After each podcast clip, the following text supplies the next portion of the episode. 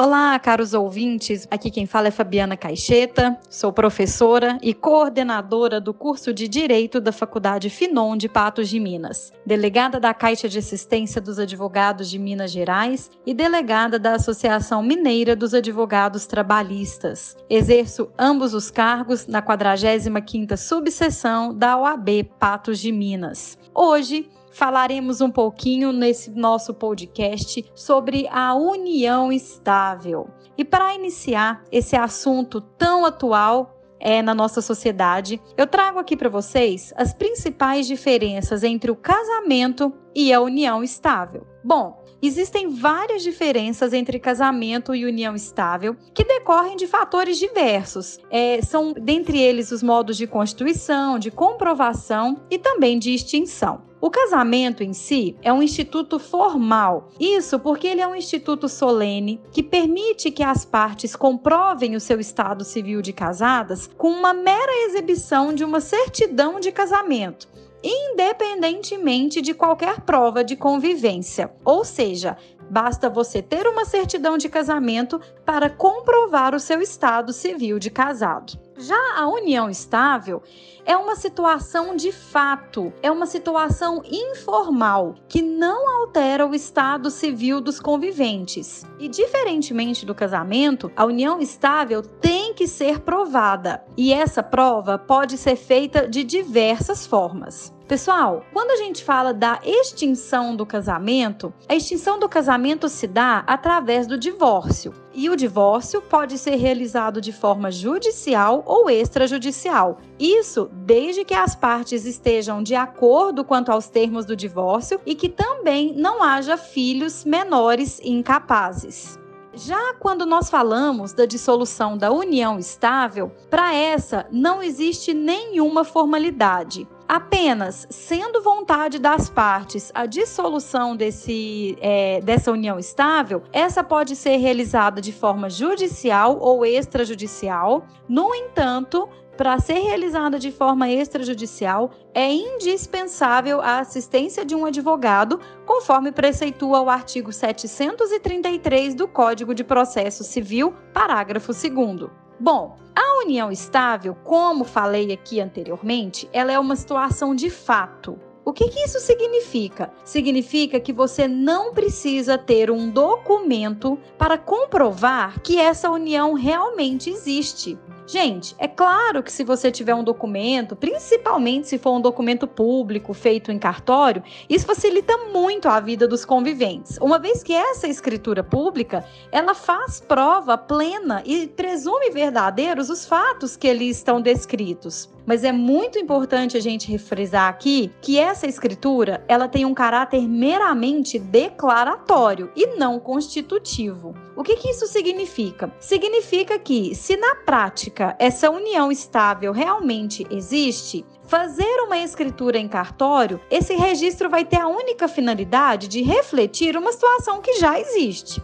Ao contrário, se na prática essa união estável não existe, mas você faz um registro para relatar uma situação falsa, esse registro não tem o condão de criar a união estável que de fato na prática não existe. Outra informação extremamente importante que eu trago aqui para vocês é que após uma decisão do STF nas ADINs 4277 e a DPC 132, não existe mais diferença entre união estável homoafetiva e heteroafetiva, ou seja, ambas as situações são tratadas simplesmente como união estável. Então você me pergunta, mas Fabiana, a união estável é um estado civil? Eu te respondo que não. Como já falado, a união estável é apenas uma situação de fato que não vai alterar o seu estado civil. Ainda que a pessoa viva em união estável, o estado civil dela continua sendo solteiro, separado, divorciado ou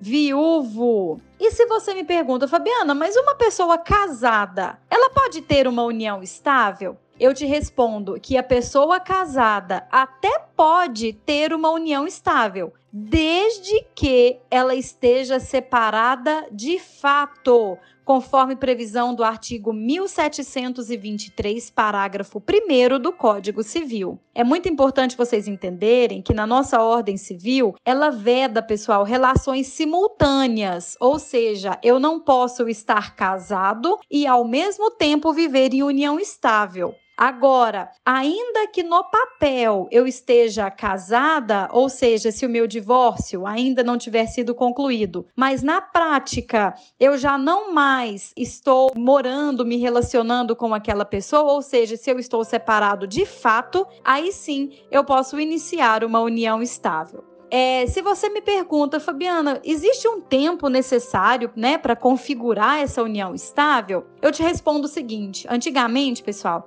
exigia o prazo de cinco anos para que a união estável fosse comprovada. Mas atualmente esse prazo não existe mais. O critério para nós avaliarmos a existência ou não de uma união estável é um critério subjetivo. O que, que isso quer dizer? Que, dependendo da forma que você apresenta o seu companheiro para a sociedade e se você manifesta essa sua vontade em constituir uma família, apenas esses dois requisitos são suficientes para que a união estável então seja configurada. Finalmente, eu trago aqui para vocês sobre a questão da importância de ter um documento, ou seja, uma escritura pública relatando a existência dessa união estável. Isso porque, apesar da união estável ser uma situação de fato, pessoal, essa escritura ela é muito importante para oficializar alguns aspectos e dentre eles a questão do regime de bens que vai ser aplicado a essa união estável.